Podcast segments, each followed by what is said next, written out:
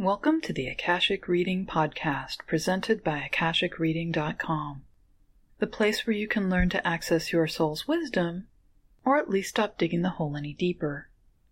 I'm your host, Teri Uktena, and today we'll be experiencing how we are the bridge between Akashic universal energies and the manifested world.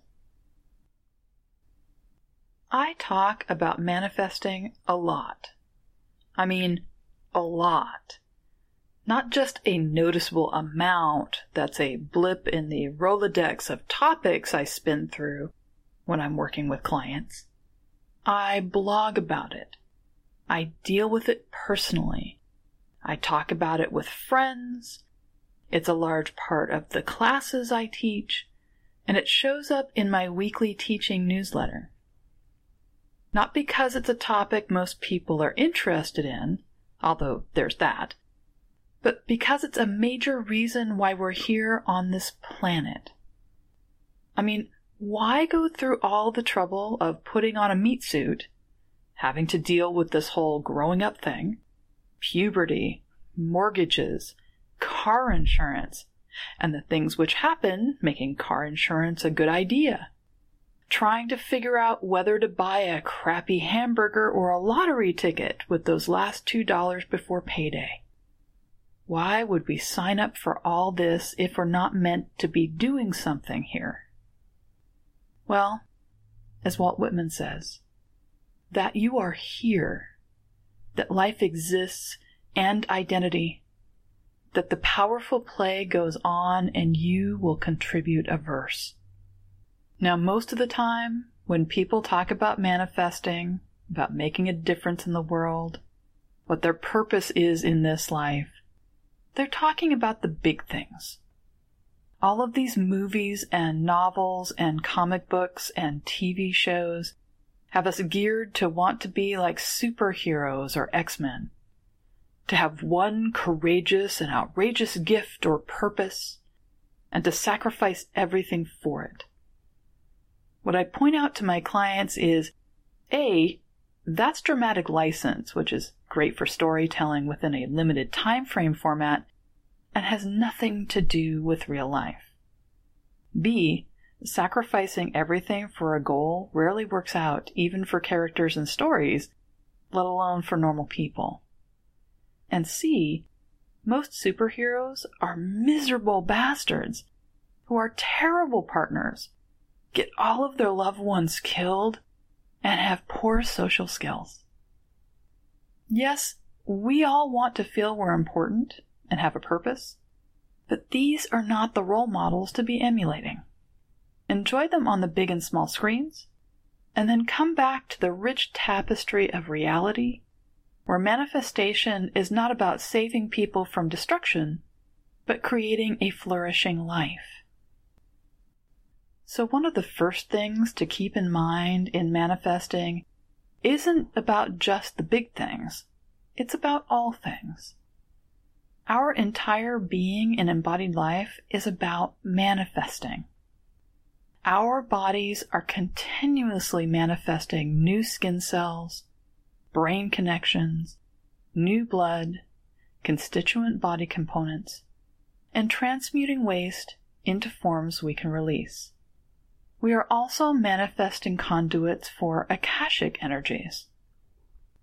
Universal energy from our higher selves comes through our bodies, mainly through the top of our heads, although there are other ways as well, and flows through us via the prana or chi channel, spreading through us and going out either through the perineum if we're sitting down, or through our feet if we're standing up. Please note, I generalize a bit here because this isn't a master's course on prana, so bear with me. It's far more complicated, but hopefully you'll get the gist. So while universal energy is flowing through us from top to bottom, earth energy is bringing all of the wisdom and experience and transformation we become back up these channels from our feet or perineum and out through the top of our head. But let's focus on the manifestation process, the top to bottom flow. Most systems which talk about manifestation focus on thoughts and willpower as the means to attract what it is you want or set up the components so you can create your path and your best life. These are some of the necessary tools.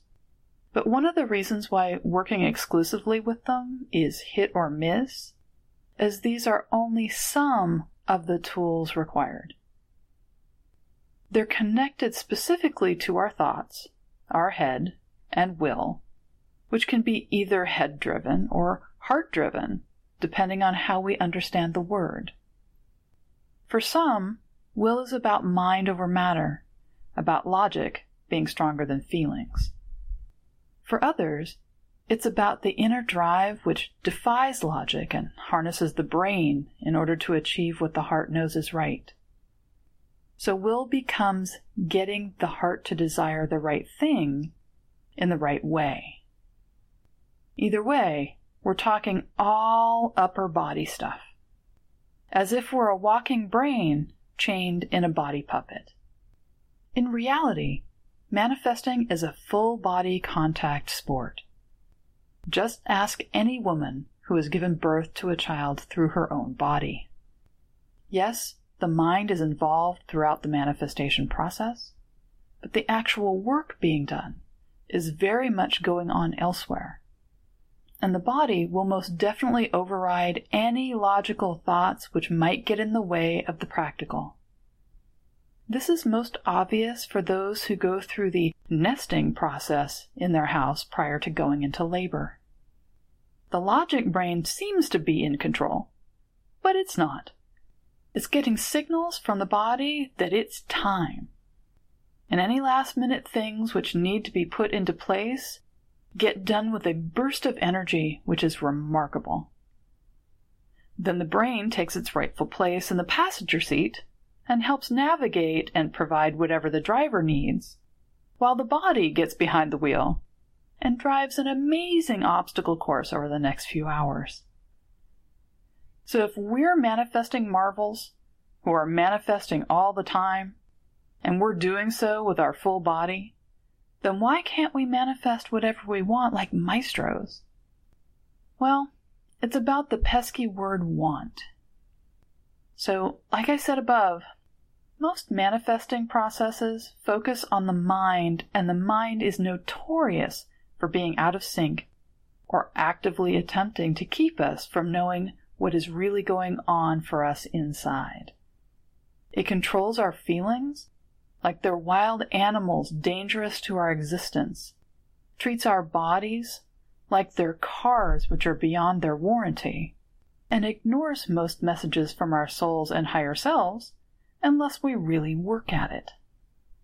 So just changing what our mind is saying is somewhat like using that tiny little rudder to change the course of the Titanic.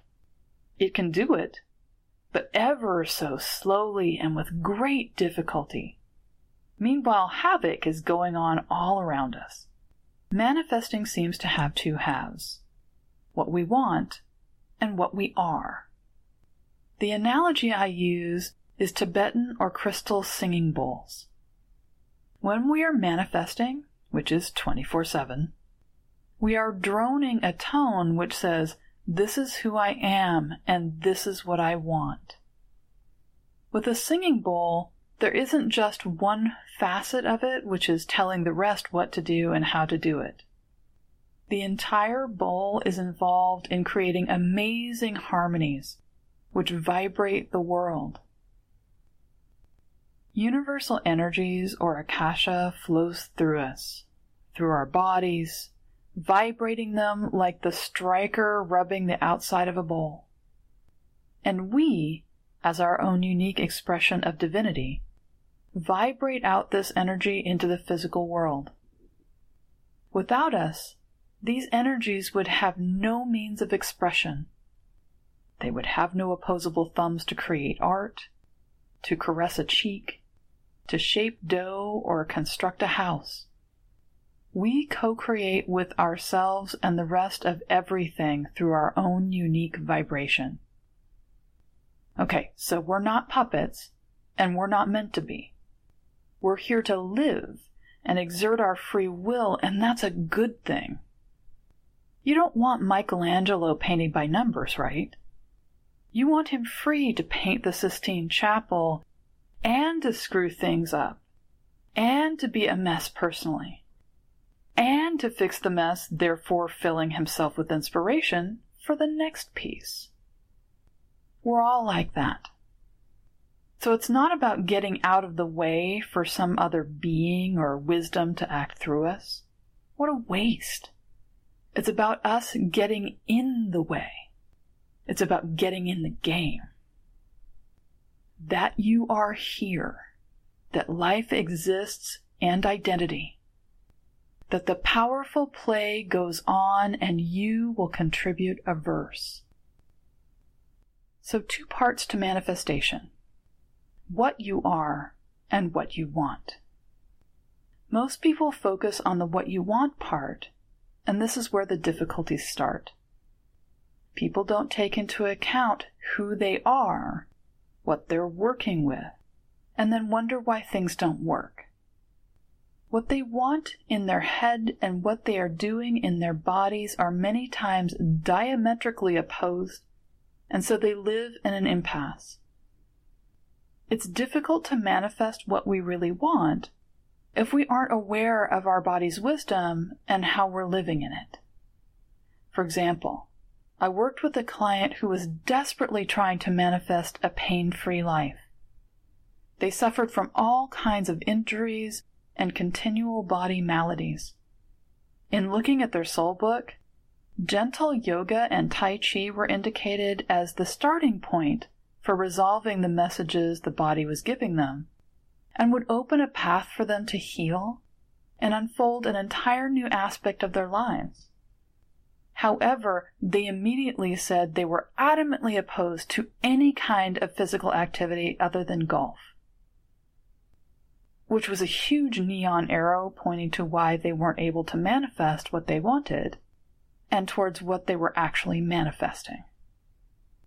It's not like their life was empty and they were unable to manifest.